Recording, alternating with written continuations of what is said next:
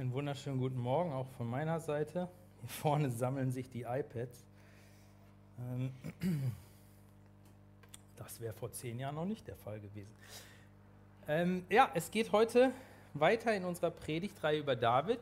Und ähm, auch heute gucken wir uns schwerpunktmäßig allerdings eine andere Person an als David, die aber in Davids Leben eine ganz zentrale Rolle gespielt hat. Und bevor wir das tun, möchte ich gerne beten. Jesus, ich danke dir dafür, dass ähm, du uns dein Wort gegeben hast und dass wir durch dein Wort immer wieder den Blick auf dich richten können. Und das bitte ich dich, dass das gelingt heute und dass du uns ähm, ganz viel Praktisches beibringst, was für uns relevant ist, für Freundschaften, aber eben ähm, auch ganz viel für unsere Freundschaft mit dir. Amen. Folgende Geschichte habe ich gelesen, die während des Ersten Weltkriegs äh, offensichtlich passiert ist. Und zwar gab es zwei Männer, dickste Freunde, äh, untrennbar, die sich gemeinsam äh, für den Krieg, also als Soldaten gemeldet hatten und dann auch gemeinsam ausgebildet worden sind. Und ähm, die kamen dann auch in dieselbe Truppe und äh, wurden auch gemeinsam an dieselbe Front geschickt. Und da kämpften sie Seite an Seite in den Schützengräben und äh, während eines dieser Angriffe und während eines dieser äh, Schlachten wurde einer von beiden schwer verletzt. Und das Schlachtfeld, das war übersät mit irgendwelchen Stacheldrahthindernissen und so. Und ähm, außerdem war die Armee unter feindlichem Feuer. Also es gelang diesem schwer verletzten Freund nicht mehr zurückzukriechen in seinen Schützengraben. Trotzdem entschied sein anderer Freund sich, es zu versuchen, ihn zu holen. Und gerade als er aus diesem Schützengraben rauskriechen wollte, riss ihn sein Offizier zurück und schrie ihn an, du gehst auf keinen Fall, es ist viel zu spät, du kannst nichts mehr für ihn tun, du würdest nur selber bei draufgehen. Ein paar Minuten später drehte sich der Offizier dann wieder zu seinem Soldaten um, nur um festzustellen, dass er sich auf einem anderen Weg aus dem Schützengraben aufgemacht hatte auf das Kampffeld, um seinen Freund zu holen. Und wieder einige Minuten später sah man ihn dann selbst mittlerweile schwer verletzt mit seinem mittlerweile toten Freund im Arm zum Schützengraben zurückhinkend. Und erschöpft ließ er sich irgendwie in diesen Graben fallen und man merkte, dass er selbst kurz davor stand, zu sterben. Und dann meinte sein Offizier, gleichzeitig ärgerlich und trotzdem tief berührt, was für eine Verschwendung von Leben. Er ist tot und du bist kurz davor zu sterben, das war es doch nicht wert, oder? Um Luft ringend antwortete ihm der tödlich Verletzte, oh doch, Sergeant, das war es. Als ich zu ihm kam, war das Letzte, das er noch zu mir sagte, ich wusste, dass du kommen würdest, Jim. Ein Kennzeichen echter Freundschaft ist, dass ein Freund da ist, wenn es viele Gründe gäbe, nicht da zu sein. Wenn es ihn etwas kostet, da zu sein und zu bleiben.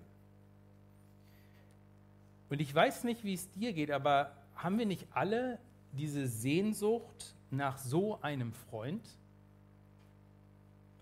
Jonathan, der Sohn von König Saul, war für David so ein Freund. Und wenn wir uns jetzt anschauen, was diese Freundschaft von Jonathan und David ausmachte, dann glaube ich, können wir auf der einen Seite total viel darüber lernen, wie wir selber gute Freunde sein können bzw. werden können. Aber vor allen Dingen sehen wir, was Jesus für ein guter Freund für dich und für mich ist. Vielleicht erinnerst du dich noch an die Predigt von Felix, Felix letzte Woche. Er hat über die Geschichte äh, von äh, David und äh, Goliath gesprochen, also wo David, der kleine David, den Riesen Goliath ähm, im Kampf besiegt. Und als das passiert ist, als David den da umgemäht hat, dann hatte das israelitische Heer plötzlich richtig Mut gekriegt und sie verfolgten daraufhin auch die Philister, die Armee der Philister, und sie schlugen sie auch vernichtend. Und der Text, den wir heute als Grundlage haben, der schließt quasi unmittelbar an diese Geschichte an. Und äh, David bekam nämlich direkt nach diesem Kampf eine Privataudienz bei Saul, wenn man das so will, bei Saul und seinen Heerführern. In Vers 57, noch in Kapitel 17, also der Geschichte, die wir letztes Mal gehört haben, heißt es, nachdem David den Philister getötet hatte, brachte, er, brachte Abner, das war ein Heerführer von, da, äh, von Saul, ihn zu Saul. David hielt, ihn, äh, hielt immer noch den Kopf des Philisters in der Hand. Ein bisschen scary die Szene, aber so war es. Wer ist dein Vater, Junge? fragte Saul. David antwortete, sein Name ist Isai, wir leben in Bethlehem. Und das muss man sich jetzt mal vorstellen. So steht der junge David in seinem Hirtenoutfit mit so einem Kopf vor Saul und gibt ihm Auskunft. Und dann heißt es da in 1 Samuel 18, Vers 1, nach seinem Gespräch mit Saul fühlte sich Jonathan, Jonathan war ebenfalls nicht nur Sohn von Saul, sondern auch Heerführer in seine, seiner Armee, der war also mit dabei, fühlte sich Jonathan mit David tief verbunden und er liebte ihn wie sein eigenes Leben. Und das ist das erste Merkmal, was ich unterstreichen möchte, das Merkmal der Freundschaft von David und Jonathan. Sie waren sich sympathisch. Was meine ich damit? Sie waren sich sympathisch. Das Wort Sympathie stammt aus dem Altgriechischen und ist zusammengesetzt aus der Vorsilbe Syn, was so viel heißt wie gemeinsam mit oder gleichartig, und dem Wort Pathos. Pathos heißt das, glaube ich, im Griechischen, wenn ich es richtig ausspreche. Leidenschaft oder Mitgefühl. Mit anderen Worten, Sympathie ist, wir haben etwas mit dem anderen gemeinsam, etwas, das uns sehr wichtig ist. Wir teilen eine gleiche Leidenschaft. Und was war diese gemeinsame Leidenschaft, die Jonathan in David erblickte? Ich glaube, Jonathan sah in David einen mutigen, Gott hingegebenen Kämpfer, der für Gott bereit war, alles zu geben. Einen, der so ähnlich war wie er, wie Jonathan. Denn Jonathan war auch, auch so ein Typ, der sich im Gottvertrauen mehr oder weniger alleine gegen die Feinde stellte und sie besiegte. So wie David auch, wenn du das mal nachlesen willst, 1 Samuel Kapitel 14. Da wird das beschrieben, wie Jonathan unterwegs gewesen ist. Für den Herrn gehen wir los. Der Herr kann alles. Er kann uns die Feinde in die Hand geben, kein Problem. Und so macht es auch. In dieser Hinsicht waren Jonathan und David sich sympathisch. Und Freundschaften beginnen in der Regel damit, dass wir in dem anderen etwas erkennen, was wir gemeinsam haben. Etwas, das uns anzieht. Etwas, das mit unserem Herzen korrespondiert. Eine oder mehrere gemeinsame Leidenschaften, Interessen oder Dinge, die wir gerne tun. Wenn du also Freunde suchst, dann bitte Gott dir Menschen zu zeigen, mit denen du Dinge teilst, die dir wichtig sind das können Hobbys und Interessen sein, aber es kann auch deine Leidenschaft für Gott sein. Damit es aber dazu kommt, was über Jonathan und David dann ausgesagt wird, beziehungsweise über Jonathan in dem Fall, nämlich Vers 3, dass er David liebte wie sein eigenes Leben. Dafür brauchte es noch mehr als Sympathie und da kommen wir gleich zu. Aber vorher die Frage, wie ist Jonathan denn jetzt an diesem Punkt ein Hinweis auf Jesus? Und vielleicht ist er das, wenn es um Sympathie geht, nicht so direkt. Weil der Unterschied ist, dass Jesus, wenn es um die Freundschaft zu uns geht, sofort mit der Liebe beginnt. Jesus startet direkt mit Liebe zu uns, die viel tiefer ist als Sympathie. Aber es bedeutet eben nicht, dass Jesus dich nicht sympathisch findet. Wisst ihr, manchmal haben wir diese komische Vorstellung, Jesus liebt uns, er ist für uns ans Kreuz gegangen, hat das alles gemacht, aber gefühlt mit so einer bitteren, pflichtbewussten Miene.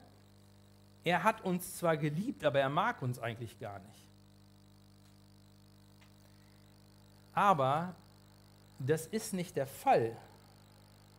Wir waren und sind ihm sympathisch, weil er uns sieht wie wir eines Tages vollkommen sein werden, ihm ähnlich. Und wir sind seine Braut auserwählt vor Grundlegung der Welt. Und ich glaube nicht, dass Jesus seine Braut nur aus Mitleid heiratet, sondern ich glaube, wenn einer der wahre Bräutigam ist, dann er und er liebt seine Braut mit einer tiefen, brennenden Leidenschaft und Sympathie. Bei uns Menschen ist es so, unsere Freundschaften starten in der Regel mit Sympathie. Aber auch nur dann werden diese Beziehungen zu einer tiefen Freundschaft, wenn noch etwas dazukommt, wenn noch mehr dazukommt. Und das ist, es braucht eine Bundesbeziehung. In Vers 3 heißt es, Jonathan schloss mit David einen Freundschaftsbund, weil er ihn liebte wie sein eigenes Leben. Tim Keller hat in einer seiner Predigten den Unterschied zwischen einer Kundenbeziehung und einer Bundesbeziehung beschrieben. Tim Keller ist ein äh, Pastor aus New York, von dem ich immer mal wieder was sage, weil ich ihn sehr schätze, von dem, was er so von sich gibt. Und er beschreibt die typischen Merkmale für eine, ich sag mal, Anbieter-Kundenbeziehung. So, du hast diese Beziehung in der Regel nur so lange, wie der Anbieter das von dir gewollte Produkt oder die Dienstleistung oder was auch immer für einen für dich akzeptablen Preis anbietet und auch nur so lange, wie du dieses Produkt oder diese Dienstleistung brauchst. So lange besteht deine Beziehung. Solange deine Bedürfnisse und Wünsche zu akzeptablen und bezahlbaren Kosten befriedigt werden, besteht diese Beziehung. Und jeder von uns hat solche Kundenbeziehungen. Zum Beispiel, wenn du einen Handyvertrag hast, dann hast du so eine Kundenbeziehung und du wirst es wahrscheinlich merken, der Anbieter ist sehr daran interessiert, diese Beziehung auf Dauer fortzuführen. Deswegen kriegst du dann zum Vertragsende immer regelmäßig irgendwelche E-Mails oder so, dass du bitte, bitte verlängern sollst und so. Wenn wir Abos haben oder in Geschäften sind, dann sind wir normalerweise in solchen Anbieter-Kundenbeziehungen drin. Wenn das Angebot nicht mehr passt und du kündigen kannst, dann beenden wir diese Beziehung. Das ist auch kein Problem. Das gehört dazu. So läuft das. Diese Beziehung, diese Anbieter-Kunden-Beziehung ist ganz stark von den Umständen abhängig. Sie verändern sich auch laufend. So läuft das. Was sich dagegen, was dagegen die, die Bundesbeziehung angeht, die ist von ihrem, von ihrem Charakter her ganz anders. Eine Bundesbeziehung ist nämlich nicht Mittel zum Zweck. Diese Beziehung existiert nicht vor allem deshalb, um deine Wünsche und Bedürfnisse zu stillen. Nein, es geht um die Beziehung an sich. Und in einer Bundesbeziehung werden deine eigenen Bedürfnisse dem Wohl des anderen untergeordnet. Es ist auch keine Beziehung, die von der Befriedigung deiner individuellen Bedürfnisse oder von den Umständen abhängt. In einer Bundesbeziehung kommen die Rechte nach den Pflichten. Oder man könnte auch sagen, erst die Verantwortung, dann der Genuss. Und eine Bundesbeziehung ist auf Dauer angelegt. Sie ist nicht morgen da und übermorgen vielleicht schon nicht mehr. Nein, sie ist lebenslang. Beide Arten von Beziehung, Kunden- und Bundesbeziehung, gab es eigentlich schon immer, seit es Menschen gibt.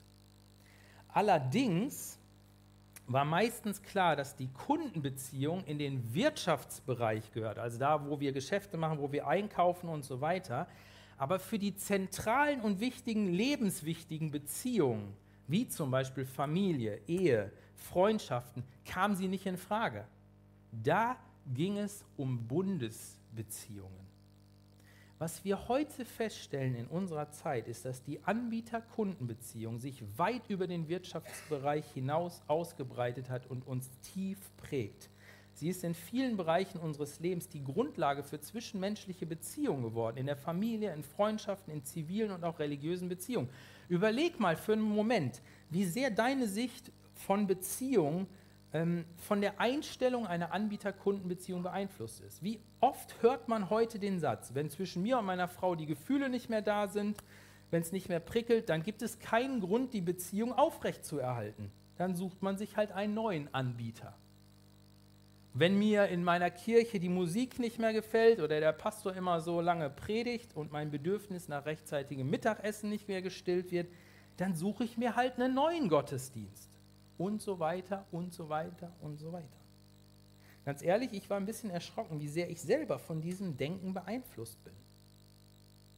Jonathan bleibt nicht bei Sympathie stehen, sondern er ergreift die Initiative und schließt einen Bund mit David.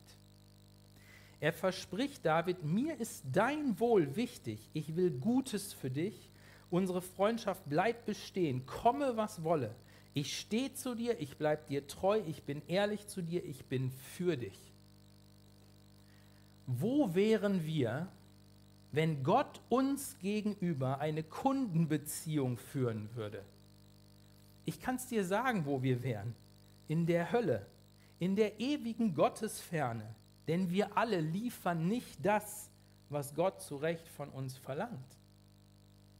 Aber statt uns zu geben, was wir verdienen, ergreift Gott die Initiative, wird in Jesus Mensch und schließt einen Bund mit uns. Ich, Jesus, werde zu dir stehen. Dein Wohl ist mir wichtiger als mein Wohl. Ich werde dich lieben. Ich bin für dich. Ich werde dir treu sein. Ich werde bei dir sein und ich werde für dich kämpfen, auch wenn es mich das Leben kostet. Und ja, es hat Jesus sein Leben gekostet. Interessant finde ich in der Geschichte von David und Jonathan, dass dieser Bundesschluss von Jonathan und David an gleich zwei weiteren Stellen erneuert wurde. Und zwar in Situationen, in denen ihre Beziehung, ihre Freundschaft unter Anspannung und Druck geriet. In 1 Samuel 20, Vers 16 und auch in 1 Samuel 23, Vers 18 kann man das lesen. Und wenn du schon länger verheiratet bist, also im Bund mit deiner Frau, mit deinem Mann stehst, oder auch wenn du eine langjährige Freundschaft hast, dann weißt du, es braucht immer wieder diese Erneuerungspunkte. Besonders dann, wenn eure Beziehung unter Druck gerät. Es braucht die Momente, in denen ihr miteinander euer Versprechen und euren Willen beieinander zu bleiben erneuert. Es braucht die Vergewisserung, ja, dieser Bund gilt, unsere Beziehung lebt, wir haben uns füreinander entschlossen, wir gehören zusammen und wir ändern unsere Meinung auch nicht.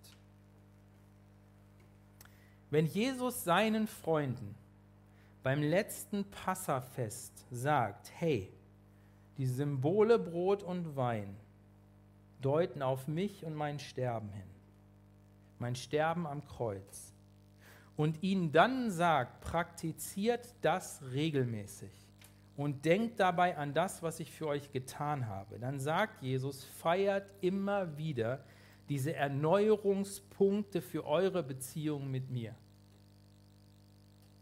Aber man kann nur das erneuern, was schon da ist. Das heißt, wenn du noch nicht mit Jesus lebst und mit ihm in diesen Bund eintreten willst, in diesen Freundschaftsbund, dann ist der erste Schritt eben nicht das Abendmahl, sondern die Taufe. In der Taufe sagst du, ja, ich will mit dir, Jesus, du und ich für immer. Das ist übrigens der Unterschied zur Eheschließung. Da sagen wir, du und ich, solange wir leben. Bei Jesus sagen wir, du und ich für immer. Aber danach, nach der Taufe, braucht es immer wieder diese Erneuerungspunkte, und zwar gerade dann, wenn eure Beziehung unter Druck gerät. Und dafür ist das Abendmahl von Jesus eingesetzt. Wahrscheinlich würden die meisten von uns sagen, so einen Freund wie Jonathan, den hätten wir gern. Oder so eine Jonathaninnen, wie auch immer. Aber viele von uns sind nicht bereit, selber so ein Freund wie Jonathan zu sein. Denn die Freundschaft zu David kostete ihn sehr viel. Und das ist ein weiterer Bestandteil der Freundschaft von Jonathan zu David. Er war bereit, Opfer für ihre Freundschaft zu bringen, und zwar von Anfang an.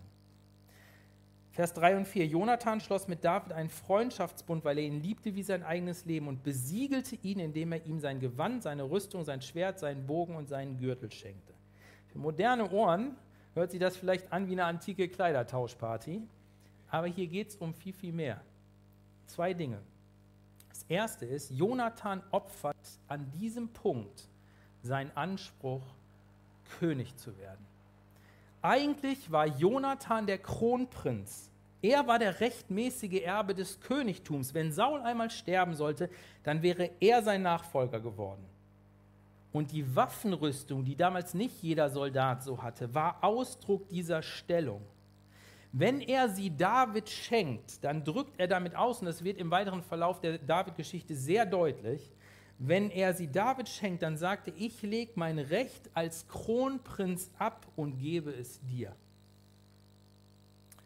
Da ist keine Eifersucht, da ist kein Machtgerangel, sondern Opferbereitschaft und Unterordnung in Liebe.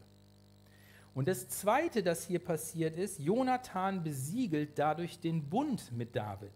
Geschenke bzw. Opfergaben gehören fast immer zu einem Bundesschluss dazu. Sie untermauern quasi das Versprechen. Die Opfergaben zeigen, dass man bereit ist, für diese Beziehung die Kosten zu tragen.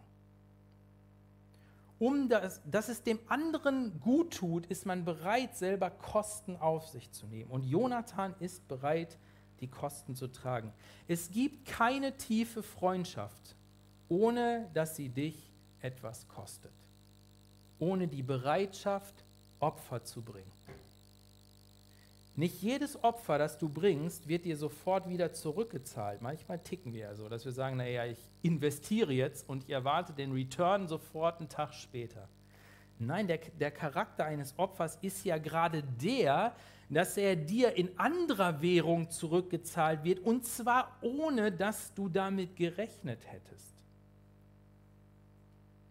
Echte Freundschaft hat ihren Preis. Sie kostet dich Zeit, Aufmerksamkeit, Umwege, Geduld, Nachsicht, Einsatz, Selbstbeherrschung, die Aufgabe von Träumen und Wünschen. Und Jesus hat all das gegeben und noch mehr. Er hat sein Leben gegeben. Und er zeigt damit, so groß ist meine Liebe, so wichtig ist mir die Beziehung zu euch, dass ich alles dafür gebe, sogar mein Leben. Jesus selber hat gesagt im Johannes Evangelium Kapitel 15, Vers 13, niemand hat größere Liebe als die, dass er sein Leben lässt für seine Freunde. Bist du bereit, die Kosten einer Freundschaft zu tragen? Oder willst du, dass nur deine Freunde für dich Opfer bringen? Bist du bereit, die Kosten zu tragen? Was bist du bereit für deinen Freund Jesus zu opfern? Das vierte Kennzeichen der Freundschaft von Jonathan und David klingt total banal, aber es ist nicht total banal. Zeit. Das liest man eigentlich immer nur zwischen den Zeilen im Samuel-Buch, im ersten. Aber David und Jonathan verbringen Zeit miteinander. Und ich vermute, die haben richtig gute Zeit miteinander verbracht, aber vielleicht auch manche schwierigen Zeiten. Beide waren vielbeschäftigte, verheiratete Familienväter in leitender Position. Aber sie nahmen sich die Zeit für ihre Freundschaft. Jesus nimmt sich die Zeit für dich. Er hat immer Zeit für dich. Immer. Jesus ist es nie irgendwann zu viel beschäftigt und sagt, jetzt habe ich gerade keinen Bock. Oder jetzt kann ich gerade nicht. Jetzt bin ich mit wem anders beschäftigt. Wie ist es mit uns? Wir sind nicht Jesus, wir haben nicht immer Zeit. Aber nehmen wir uns Zeit für Menschen, mit denen wir Freundschaften bauen wollen? Verbringen wir Zeit mit unserem Freund Jesus? Ein fünftes Merkmal sehen wir in 1 Samuel Kapitel 19, die Verse 1 bis 7. Saul will David töten. Ich glaube, wer die Saul-Predigt mitbekommen hat, hat das mitbekommen. Ähm, und er spricht an diesem Punkt zu all seinen Anführern darüber und sagt, ich will David tot sehen. Und zu seinen Anführern gehörte eben auch sein Sohn Jonathan. Das war ein Interessenkonflikt. Was tut Jonathan daraufhin? Er wird zum Fürsprecher für David. Jonathan redete mit seinem Vater über David und sagte viel Gutes über ihn. Bitte, mein König, werde nicht schuldig an deinem Diener David, bat Jonathan. Er hat dir nie etwas Böses getan, sondern er hat dir immer geholfen. Hast du vergessen, wie er sein Leben aufs Spiel setzte, um den Philister zu töten und wie der Herr Israel daraufhin einen großen Sieg geschenkt hat? Damals warst du glücklich darüber. Warum solltest du einen Unschuldigen wie David ermorden? Es gibt keinen Grund dafür. Saul hörte auf Jonathan und schwor, So wahr der Herr lebt, David soll nicht getötet, getötet werden. Danach rief Jonathan David und erzählte ihm, was geschehen war. Dann brachte er David zu Saul und alles war wieder wie zuvor. So wie Jonathan ein Fürsprecher für David war, ist Jesus unser Fürsprecher. Wir, die wir vom Teufel verklagt werden, wenn wir versagen, wenn wir sündigen, haben in Jesus unseren Fürsprecher. Er steht für uns ein. Im Hebräerbrief wird das so deutlich. Da heißt in Kapitel 9, Vers 24, Christus ist schließlich nicht in eine von Menschenhand gemachte Nachbildung des wahren Heiligtums hineingegangen, so wie die Priester damals im Alten Testament, sondern in den Himmel selbst, wo er sich nun unmittelbar bei Gott für uns einsetzt.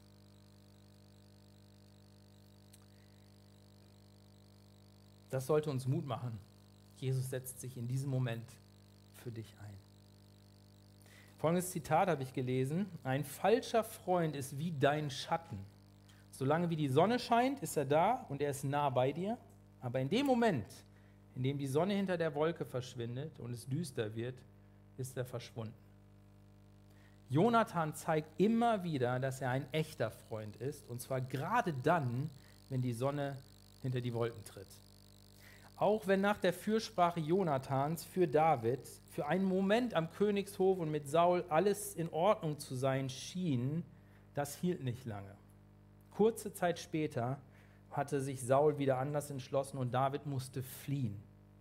In seinem Heimatland Israel ist er vor Saul nicht mehr sicher, der verfolgt ihn überall, sodass er sich überlegt, komm, dann gehe ich zu den Philistern, zu den Feinden, da kommt Saul zumindest nicht so schnell hin, aber auch da wird es für David gefährlich, weil er vorher so den einen oder anderen um die Ecke gebracht hat. Schließlich versteckt er sich allein in einer Höhle irgendwo in der Einöde Israels. Und da, wir werden darüber keine Predigt hören, da ist meine absolute Favorite ähm, Erzählung, nur so ein paar Verse in der ganzen David-Geschichte. Dort in der Einsamkeit fängt Gott an, David zum König zu machen, indem er David eine Armee zuführt. Ihr müsst es mal nachlesen, ist total cool. Alle möglichen Leute kommen zu David und das sind die Outcasts der damaligen Gesellschaft. Alle, die es nicht geregelt gekriegt haben, Schulden hatten, was weiß ich was, die kommen zu David und David baut aus dieser Chaotentruppe, und das ist ein Bild auf Jesus hin im Übrigen mit seinen zwölf Jüngern, David baut aus dieser Chaotentruppe eine schlagfertige Armee, aus der hinterher seine Helden, die werden extra aufgezählt, auch resultieren. Und dann, als eines Tages die Philister eine Stadt in Israel angreifen und auch besetzen, tut David das, was eigentlich die Aufgabe des Königs von Israel, nämlich Sauls Job gewesen wäre. David zieht hin und befreit die Stadt von ihren Besatzern, den Philistern. Saul bekommt das mit, was da passiert ist, und jetzt will er auch sein, mit seinen Soldaten dorthin. Aber nicht um die Stadt zu beschützen, sondern um David zu fangen. Und daraufhin tut David das, was ihn so auszeichnet. Er betet. Herr Gott Israels, ich habe gehört, dass Saul kommen und Keilah zerstören will, weil ich hier bin. Werden die Einwohner von Keilah mich an ihn ausliefern? Und wird Saul tatsächlich kommen, wie ich es gehört habe? Herr Gott Israel, sag es mir. Und der Herr sprach, er wird kommen. Wieder fragte David, werden die Einwohner von Keilah mich und meine Männer tatsächlich an Saul ausliefern? Und der Herr antwortete, ja, sie werden euch ausliefern. Da verließen David und seine Männer, etwa 600 Mann, Keilah und streiften im Land umher. Saul erfuhr schon bald, dass David aus Keilah entkommen war, deshalb zog er nicht mit seinem Heer aus. Soweit, so gut. Das klingt erstmal toll, aber die nächsten Verse machen deutlich, die schwierigen Zeiten waren für David noch lange nicht vorbei. Vers 14 direkt. David hielt sich an unzugänglichen Stellen in der Wüste und im Bergland von Sif auf. Saul jagte ihn während der ganzen Zeit, aber Gott ließ nicht zu, dass er ihn fand. Und David erfuhr, als er gerade in Horeshea in der Wüste Sif war, dass Saul auf dem Weg sei, um ihn aufzuspüren und zu töten. Und jetzt kommt's.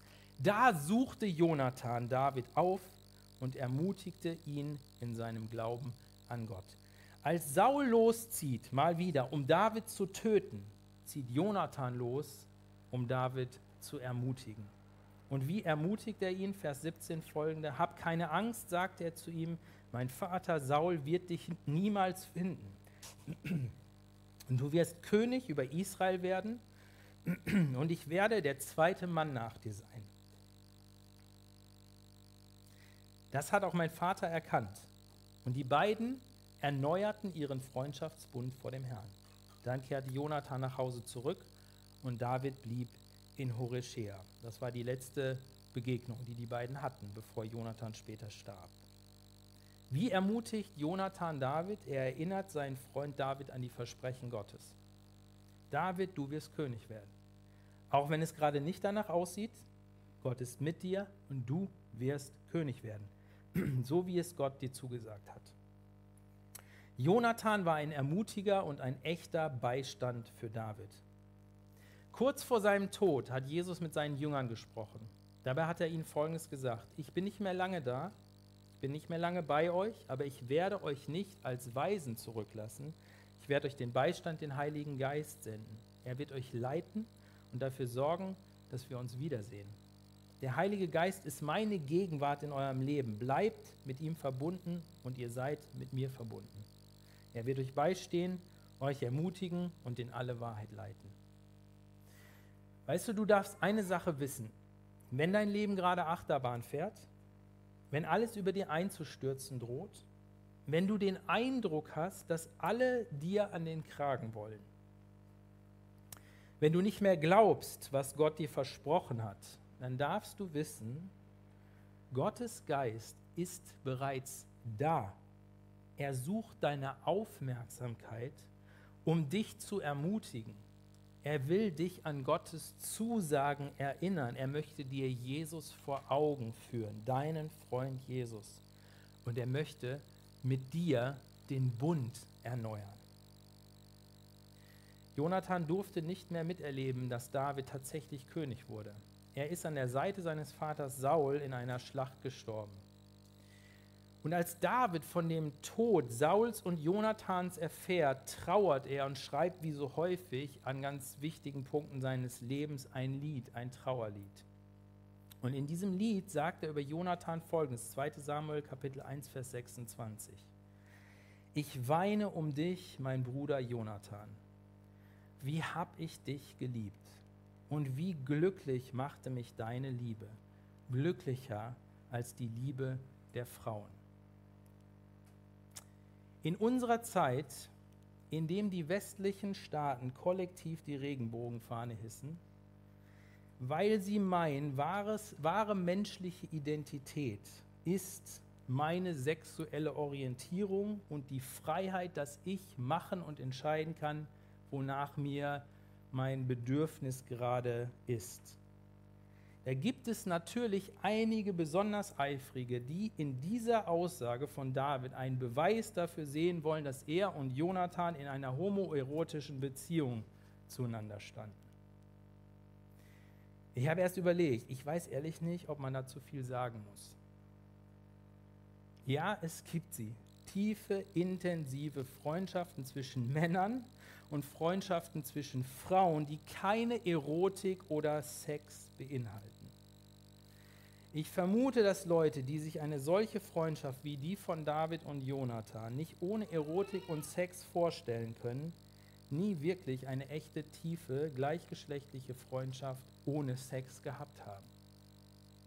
Sonst wüssten sie, dass Erotik und Sex kein Muss für Liebe und echte, tiefe Freundschaft ist.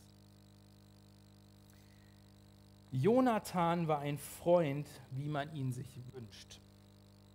Aber selbst Jonathan war nicht so ein Freund wie Jesus. Und ich dachte so, dieses Statement, was David über Jonathan loslässt, ich wünsche mir für mein Leben, dass ich diese Sache über Jesus sagen kann, mehr und mehr. Jesus mein Retter, wie liebe ich dich? Wie glücklich macht mich deine Liebe? Glücklicher als die Liebe zu meiner Familie, zu meinen Freunden und selbst als die Liebe zu meiner Frau. Welch ein Freund ist unser Jesus. Ich bete und dann wollen wir genau das bekennen und singen. Welch ein Freund ist unser Jesus. Jesus, ich danke dir dafür, dass du uns zu deinen Freunden gemacht hast komplett unverdient. Nichts, was wir erwarten könnten. Und du legst deine Privilegien ab, um uns zu erhöhen, um uns zu Brüdern und Schwestern zu machen, um uns zu deiner Braut zu machen. Herr, ich wünsche mir, dass diese geistlichen Wahrheiten nicht nette, ermutigende Worte in unserem Leben bleiben, sondern dass das mehr und mehr Realität für uns in unserem Alltag wird. Dass wir heute Nachmittag oder morgen oder wann auch immer uns von daher definieren, dass du unser Freund geworden bist. Amen.